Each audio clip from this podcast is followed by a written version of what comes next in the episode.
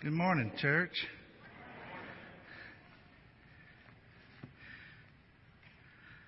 Let's uh, say that again. Good morning, church. Uh, good morning, uh, folks over in the fellowship center. Uh, y'all, I'm not. Uh, I'm not hearing you. Good morning, those in the fellowship center. I'm looking at you. Somebody's already yawning. Uh, so I'm hoping y'all getting this feed over there. Okay. All right. Uh, come on up and let's. We're going to do our uh, scripture reading here. Introduce you to Miss Reese Bird. I think you're 10 years old, aren't you, Reese? And we are very much appreciative of you being willing to read. Okay. So y'all listen good, and I'm going to hold this mic for you, and you just read away. Or do you want to hold it? Okay. You can hold it. Jesus straightened up and asked her, Woman, where are they? Has no one condemned you? No one, sir, she said. Then neither do I condemn you. Jesus declared, Now go, leave your life of sin. Awesome, Reese. Thank you so much.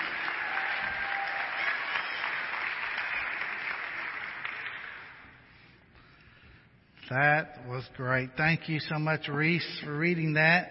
And you gotta love those words, right? Neither do I condemn you. Cause I tell you, it doesn't take long listening to people around the world, uh, visit or, and, there's plenty of condemning going on, right? Uh, I think the last thing we need is any more judges, uh, uh, unless they're going to be a whole lot more like Jesus uh, uh, in this old world. That's what we need. So uh, I want to make sure our uh, our uh, fellowship center guys are y'all with us? Uh, do, give me a little clap if you're with us over there. There we go. All right, I, I got you now. Good deal. Good deal. Want to make sure there. Also, our live stream folks. I saw a lot of folks uh, uh, clicking on there, and you know, isn't it amazing? Uh, technology. Uh, I, I can sit here right here and I can watch myself talk. Uh, I've got it on silent because I don't want to hear myself, and I don't want to. Uh, uh, you know, there's a little delay, so I don't want to talk behind my own back. Uh, I'll let other people do that. Good morning, Brianna. She said good morning, Mike. There's Rick Sullins. There's Gail. There's Misty. Uh, Clay McConnell, good job, brother. Uh, uh, host of folks, Inman, glad you're in the house. So, uh, that's pretty neat that we are able to go all over the world. You know, uh, Wednesday night the peak of the week, I was uh, speaking and I was looking at some of the folks signing on. It was amazing, just a little old small peak of the week class, just diving into the Word of God. And there were people from California, Pennsylvania, Minnesota, uh, Wisconsin, and New York, some even overseas, and you're like, wow, this is pretty amazing. What a great time we live in. Some, so many people think it's such a bad time, I think what a great time. People, because of uncertainty, people are more conscious of death and life, and so what a great time for us as Christians who have a message of hope. Because to be honest with you, I'm not too worried about this thing of death. Now, I'm not looking to take a, you know, gather up a load and go right now, but I'm just saying, we've got hope for the future, right? So we know what's beyond the grave, and so uh, for those in the world, they need to be worried much more about the six feet under than they do the six feet apart. Um, so I'm just saying, we have hope, and we have a message for our world that's in a, in a mess. And so I'm so grateful that uh, this church, you guys, have such confidence in the Lord and that you're out sharing the good news, not only individually in your homes and families, but with people around the world. Let's just dive into this text. In John chapter 8, uh, I want to just kind of, I want to just read the whole story to you again and then break this thing down talk about it a little bit. Verse 2 of John 8. At dawn, he appeared again in the temple courts where all the people gathered around him, and he sat down to teach them. The teachers of the law and the Pharisees, some versions say the scribes, brought in a woman caught in adultery, and they made her stand before the group and said to Jesus, Teacher, this woman was caught in the act of adultery. And the law of Moses commanded us to stone such women. Now what do you say? And they were using this question as a trap in order to have a basis of accusing him. But Jesus bent down and started to write on the ground with his finger. And when they kept on questioning him, he straightened up and said to them, If any one of you without sin, let him be the first to throw a stone at her. Again, he stooped down and wrote on the ground. At this, those who heard began to go away one at a time, the older ones first, until only Jesus was left with the woman still standing there. And Jesus straightened up and asked her, Woman, where are they? Has no one condemned you? No one, sir, she said. Then neither do I condemn you, Jesus declared. Go now and leave your life of sin.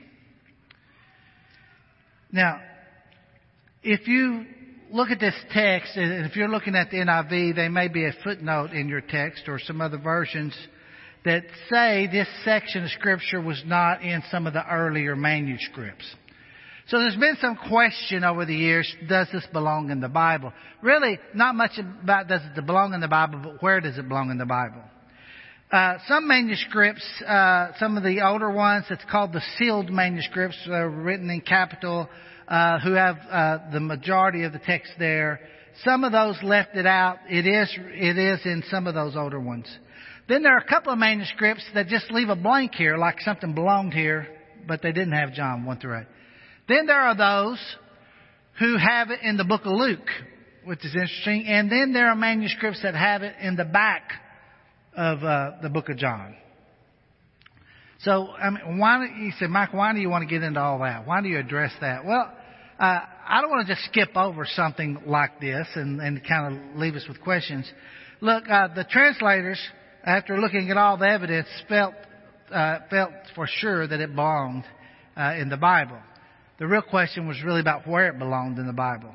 Manus- there, so there are some manuscripts concerns about this, but they believed in its authenticity, but they questioned its chronology. That makes sense to you. So if you're trying to decide about a text and you've got it and you don't know sure about it, so what are some of the questions translators ask themselves? Here's what they usually ask, here's what they would ask about a text. Do these verses teach truth that violate other scriptures? And the answer is no. Doesn't. Another question they would ask, do these verses substantiate or, or, or corroborate other scriptures? And the answer is yes. Then I would ask this, do these verses fit all we know of the person and, te- uh, person and teachings of Jesus? Yes, this fits what he taught. And then they would ask, is there definitive or conclusive evidence that these verses should be left out? And no, there's no evidence that these should be left out. So that's why with confidence that they have these in the Bible, even though there's some question maybe about where they belong in terms of time. So just didn't want to, you know, I, I, it'd be easy just to like skip from the end of 7 and go to verse 12 of, of John and then go on from there and not deal with these verses. But I don't want to do that. They are in the Bible. We do need to deal with them. But I also wanted you to know why there was sometimes some question about that when you see some of those footnotes in your Bible. Uh, so think about this for a minute. This is a story of a woman caught in adultery. No one spoke more serious about breaking that command than Jesus. In the book of Matthew, chapter 5, Jesus said, You have heard it was said, You shall not commit adultery, but I tell you that anyone who looks at a woman lustfully has already committed adultery with her in his heart. And in Matthew 19, 5 and 6, Jesus said, For this reason, a man will leave his father and mother and be united to his wife, and with the two will be, uh, and the two will become one flesh. They are no longer two, but one flesh. Therefore, what God has joined together, you know, let no one separate. Yet it happens. So I want you to understand as we dive into this story and we deal with this one, I want you to understand Jesus, who's to, is going to do some great things here with a woman in an adulterous situation. And yet I don't want you to ever forget the seriousness and heaviness of which what Jesus taught about this is one man, one woman, one life.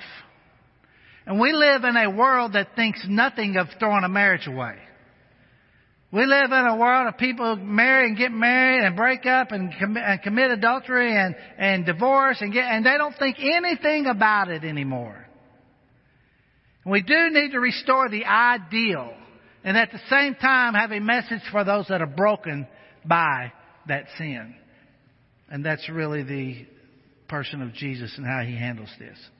So let's, uh, you're going to see in this, by the way, you're going to see in this, as we look at these groups of people in the context, you're going to see some missing mercy. You're going to see some needing mercy. You're going to see some, Jesus in particular, sharing mercy.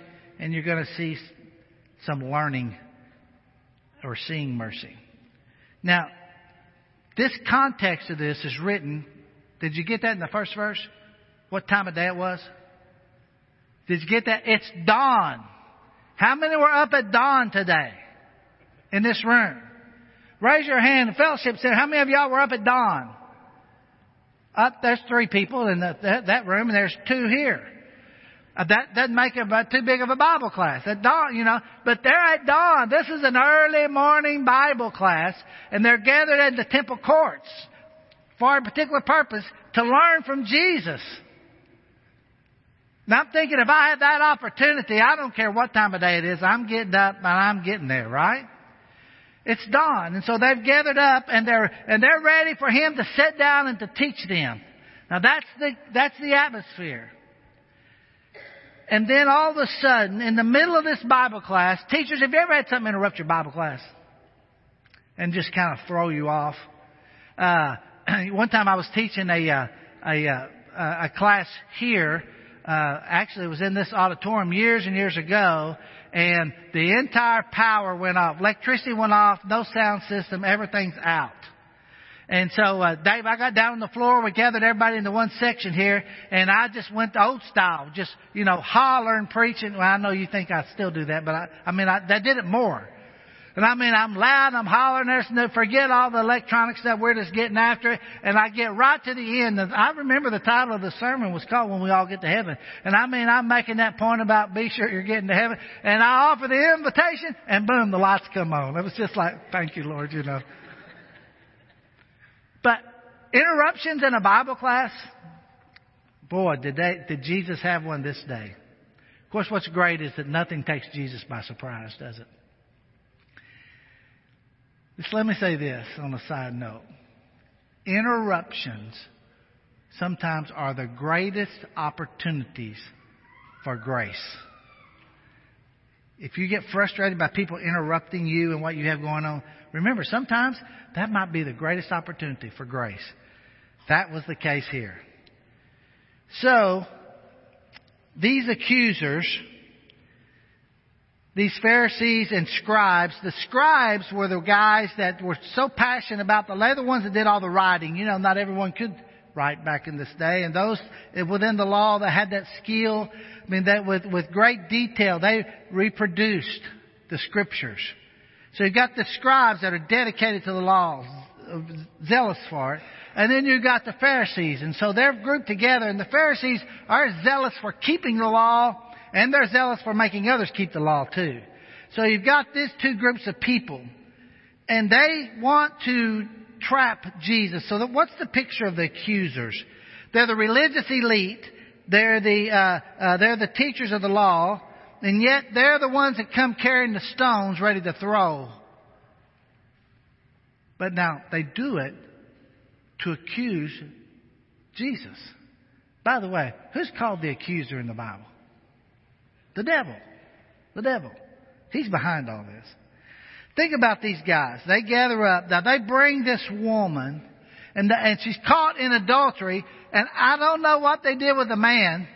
I don't know if the man was in the crowd with them. I don't know if if, uh, if they just let him run off, but somehow or another you get the idea, right? That they're setting a trap. They trapped her, and now they're trying to trap Jesus. Now they carry this woman and they make her stand up in the temple courts in front of the Bible class.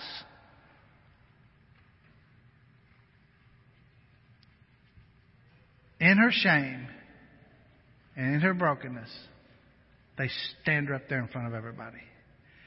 The only word I could think to describe these accusers was cruel. I mean, that's cruelty. That's barbaric. To treat a human being like that. Now, they didn't see her as a human being. They didn't see value in her. They only saw her as an object to trap Jesus, who they really wanted to see accused. They're cruel. They're void of compassion. They're void of mercy. Not only that, they're deceitful because it tells you here in the text the reason they did this was to try to, to put Jesus in a bind and trap him with his answers. So they have bad motives. They're vindictive. They're hypocrites. Now, do you get the picture of these guys? And yet they're the religious elite. Void of heart and sincerity, void of truth and honesty, void of compassion and mercy. That's the characteristics that marked this group of people.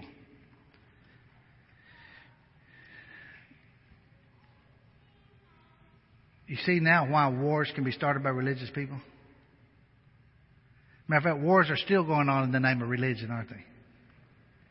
You know, I just uh, read an article the other day from one of our brothers in South Africa about a big, uh, some big mega church that had to fall out. The preacher, the pastor died. They had a whole bunch of money. A bunch of the leaders got in a big fight over the money in the church and come in and had a church shooting among themselves left several dead and 40 held hostage over greed within the body of Christ at that particular location. Can religion really be the catalyst for war and killings and violence? Sure it can. Happens every day.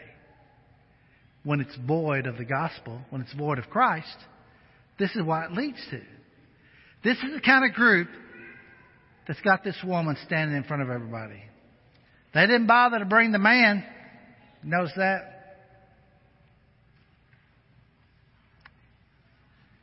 Yet they bring her. Well, what about the characteristics of the woman herself? This woman that's accused, this one needing mercy. I just can't imagine how humiliating it must have been. Because you think about it for a minute. If somehow or another we could throw up a picture of you in your deepest and darkest sin on the screen and everyone to see it, how would that make you feel?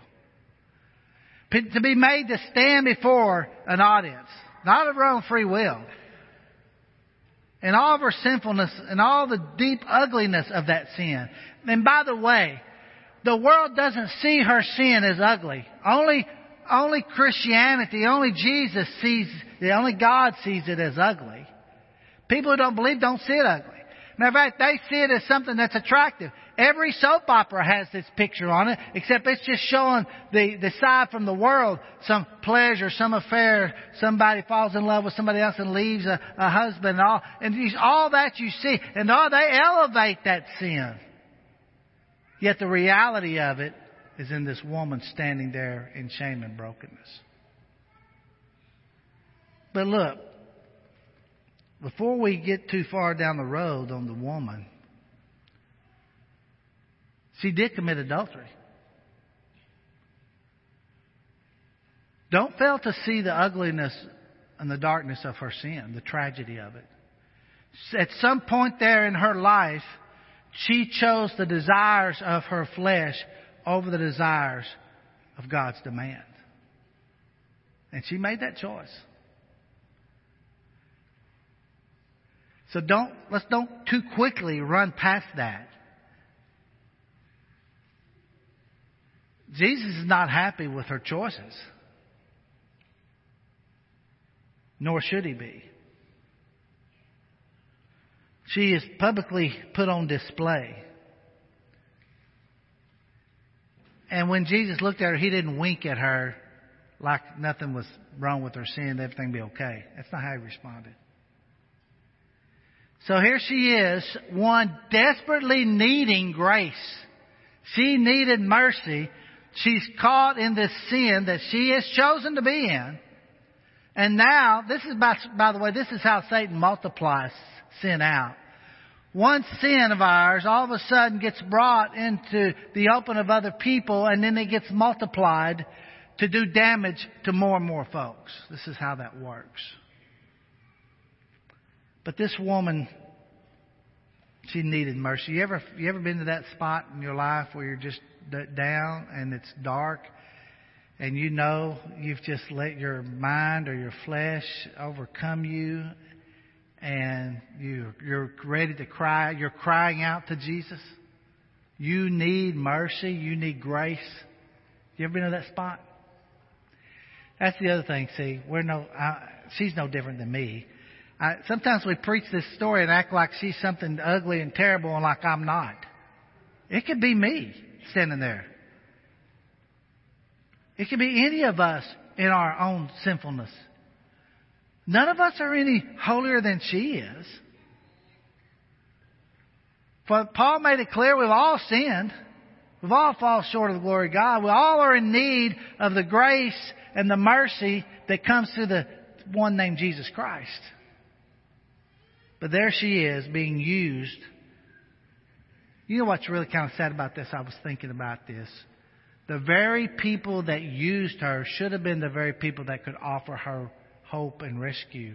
Religious people who knew about God. They're the ones that should have been able to give her some hope. Instead, they had nothing to give her except rocks. And I thought how sad that is when religion gets to the point that it has nothing to offer the sinner except condemnation. From a viewpoint of thinking somehow or another mine's not quite as bad as yours.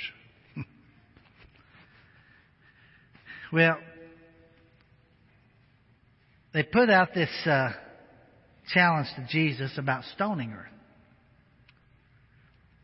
Now this is interesting because I want you to uh, I want you to think about the wisdom and mercy of Jesus as he answers this. First, let's look at the wisdom of it. Now, they're Pharisees, right? Got it? They know the law. They understand it. So here, here's what happens. They put this question to him. The law says stone. Now, Jesus, he knows the law. He doesn't tell them don't carry out the law. Now they think they're going to try, trap him. And here's what he says. You know, he says, I'll tell you what, whoever, whoever is sinless, just let him go ahead and throw the first stone. Now, now why is that important? Well, now they knew Deuteronomy and the law that said you could stone someone that's caught in adultery. By the way, you stoned them both, the man and the woman. And they knew what the law said, so they bring this up to Jesus, and so Jesus says, I'll tell you what, you throw the first stone. Now, since they know and are convicted by their own sinfulness, they listen to him and they drop the stones. You can hear them falling, thud, thud, thud, one at a time. As the older ones left first, I, think, I thought that was interesting. I think the younger ones were just waiting to see what they would do, and they followed suit. But the older ones leave. Now, this is the wisdom of it. Jesus doesn't say, don't fulfill the law. He just challenges their life and they leave. Now the law said in order to stone somebody, the accusers, those that caught them, they had to be the ones that took them out, put them out front and threw the first stone. So guess what? When they're gone, they can't practice the law. When they're gone, Jesus can't fulfill that. The accusers aren't there. See his wisdom in that. That's why he says, her, where are your accusers? Where are those that are supposed to act this out in the law the way it's supposed to be done? Well, there, there's no one here. He says, is, is anybody here to condemn me? And she says these words. These are the only words we have from the woman. No one, sir. Which the word servant is the same word for Lord. No one, Lord. Then Jesus says those beautiful words, neither do I condemn you. Now that reminds you of John 3.17, right? Everybody's thinking, well, I ought to know 3.17. You know 3.16. Learn 17. For God didn't send His Son into the world to condemn the world, but to be saved through Him. Jesus is in action an illustration showing the truth of John 3, 16 and 17. And he says, Neither do I. Go and leave your life of sin.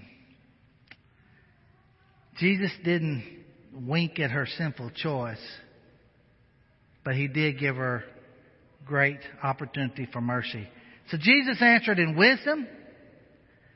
And by the way, the other thing that they thought they would catch him in on this wise answer, look, the Romans at that time refused to let the Jews practice capital punishment. That's why they had to get permission from Pilate in order to crucify Christ. Remember that? They had in charge, they were in charge of capital punishment. So if Jesus says, okay, hey, we'll stone her, then, uh, then all of a sudden the Romans are on him too. You can't do that. See, see the wisdom in that? There's a lot more wisdom here about, about how Jesus answers than we realize, I think. And then, so Jesus answers with wisdom, but he answers with mercy. He did not condemn her. He gave her a brand new start. A new start with mercy. Let me ask you, how many of you in your life at times would say, if someone said, Hey, I'll tell you what, I'll give you a do over. You get to start all over again. Is there anything you would do? Is there any of you that would take that you would do something different? Okay, me and three other people. Anybody out there? Would you? There we go. Hey, I'm doing some things different. If I get a brand new start, God says you can start all over and that ugliness that you've been in, I'll tell you what, I'm going to do away with that. We're going to give you a brand new start, a brand new day, a brand new morning. His mercies are new what? Every morning. How many of us would say, yes, I'm on board with that. I need a new start. If you were dragged out of your adulterous situation, if you were dragged out of the, your drunkenness or your addiction, you're dragged out of your immorality and set in front of everybody and Jesus sees your sin and He says, I'm not going to condemn you. I just want you to leave that life. Here's mercy for you. How many of you would say, thank you, Jesus. Thank you, Jesus, for your mercy and a brand new start. Wow. What a great offer comes to this woman. So the real question becomes who are you most like in the story? Are you most like the uh, Pharisees? Had they were void of mercy? I've been that. I've been that guy before. Have any of you ever been him? I've been that guy. Matter of fact, I saw that guy yesterday in a store. You better get your mask on. Anybody ever seen that guy? The one that's going to judge all your personal stuff? I've been that guy. Now, some of you are saying, ooh, you just, I am that guy now. You just told on me. Hey, uh, uh, you're the guy, you're going to make sure that everything's lined up right, and when it doesn't, you're going to correct it, and you're going to challenge it, and you're going to say somebody ought to do something about that.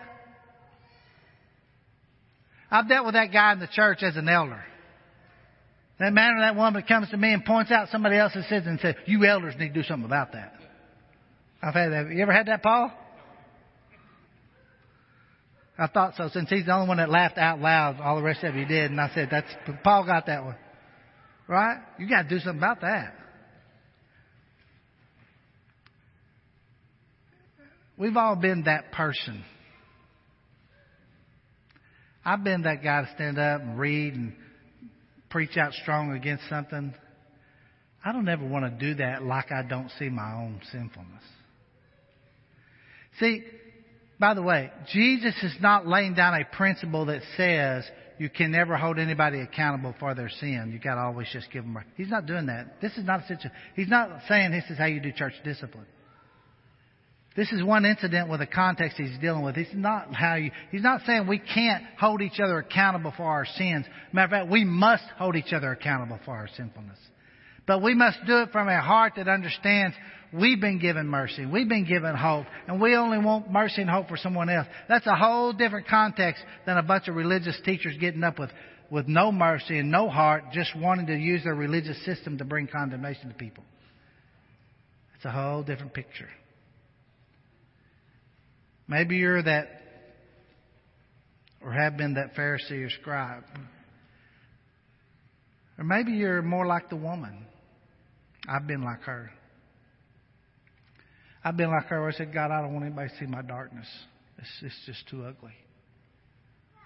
Please don't stand me up in front of everybody. I'm too ashamed. You know, there's a verse in Ephesians, it's interesting. Paul writes that sometimes things are done so bad in darkness that even those things that are in darkness don't need to be spoke of. I always warn people, even when they give their testimonies, I love people giving their testimonies. Those are things that say, God rescued me. But I always be, I'm always, I'm always challenged in my life to challenge them to say, now look, you don't have to give every dark detail of the sin you were in. There are some things so bad we don't even mention them. I was uh, I drove up to see my mom Friday night, and uh, she's in a nursing home, 92 years old. And my mom is. Uh, they think she's getting close to death. Now I've seen her be close to death several times, and and she hangs on. So I, you never know. Do I go? Do I stay? Right? You know how that is. Some of you have dealt with that. But it's a nursing home, and they're not letting anybody in, but they call the family in. Then you think this is pretty serious. So I, Susan said, "You need to. You better. You, better just go." So I, I said, "Okay." So I drove up there Friday, and I visited my mom, and uh, uh, she was conscious, and we were talking, and some sometimes she would talk out of her head a little bit, you know, and uh, one time she was saying, "Help me, help me," and and uh, I'm like, I, I don't know what to do. You know, your mom's laying there saying, "Help me, help me." You know how bad that feels, and you can't help. Uh, I just made every man feel bad about his mom right then. Now, moms, you all know what to say, right? So uh, I said, "What do you want me to help with, mom?" I said, "Are you hurting?" She, and then she would kind of get new life and say, "Oh no, I'm not hurting." And uh, she said, "I'm praying." I thought that's great. So we visited, and by the way, some of you have asked about her, and I appreciate your prayers for her. And uh, uh, and I thought someone will say, "How is your mom?" I, honestly, I don't know. I mean, she's got pneumonia.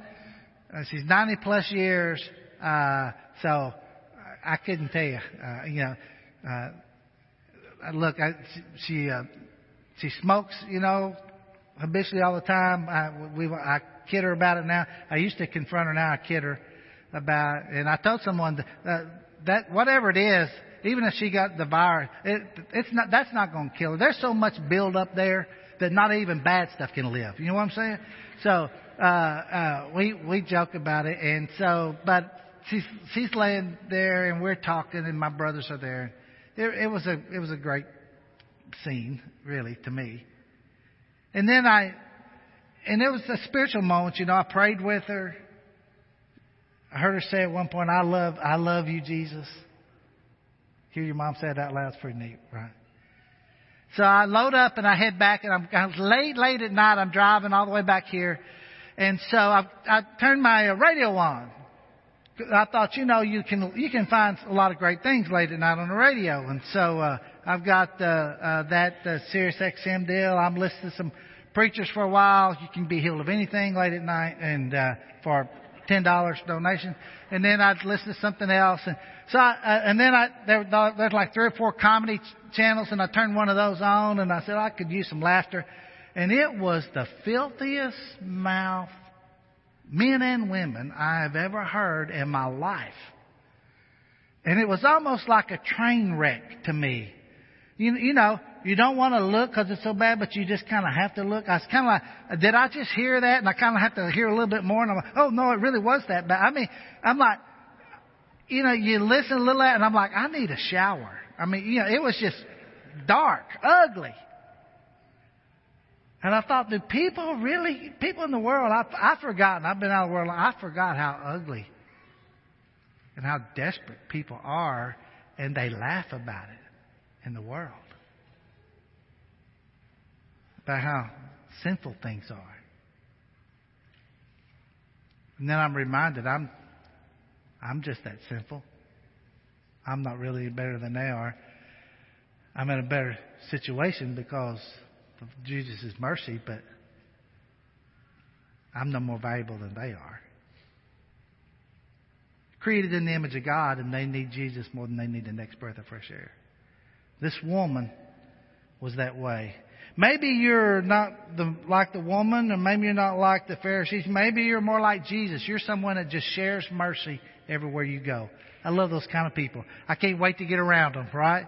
People that always just seem like they have an encouraging word, and when you're with them, you're the only one in the room, and they speak right to you, and there's no words of condemnation. There's just words to move on and, and, and serve. And I thought, man, what a, what a blessing. I want to be like Jesus. I want to be one of those that shares mercy not withholds it. And then there's another group we forget about in the story. It's the remember the people came at dawn for the Bible class? Remember them? Forget about them? They're sitting there seeing all this. They leave that day and they go to their friend who didn't come that day and they say, Man, you should have been in Bible class today. Wow, did we see something? You talk about an illustration of grace and mercy. You should have seen the teacher and what he did today. Wow. I want to ask the worship team to come on up, praise team. And we're going to have an invitation here in a moment. And uh, what it is, an invitation is simply our word to you that whatever brokenness you find yourself in, we're here together and we've all been broken too. That's what an invitation is at our church family. It's family time. Down front in the in the in the worship center, there are going to be people down there to pray with you. Uh, there'll be people in this room also to pray with you, and and it's just some some forever family time. Now, before we do that, I want to remind you of a couple of things. You remember there's an old old song I thought about this when I read this story. Mercy, mercy there was great, and grace was free. It's a song about Calvary. It says, Mercy there was great, and grace was free. Pardon there was multiplied to me. There my burdened soul found liberty at, say it with me, Calvary. Calvary. Calvary is where grace is found. Calvary. Calvary is where love is found. Calvary is where forgiveness is found. Calvary is where sin is paid for. Calvary is where humility is demonstrated. Calvary is where my shame is on display, but Jesus takes my shame for me. Calvary is where my punishment is paid for. Calvary is where blood is shed for my ugliness. Calvary is where suffering of Christ takes place and is displayed to the world. Calvary is where mercy is magnified for me at Calvary. At Calvary. The old saying is true. May God have mercy on your soul. Except I say it with a smile because God does have mercy on my soul. You want that new beginning and that new mercy? It's yours. If you have a need, come while we stand and while we sing.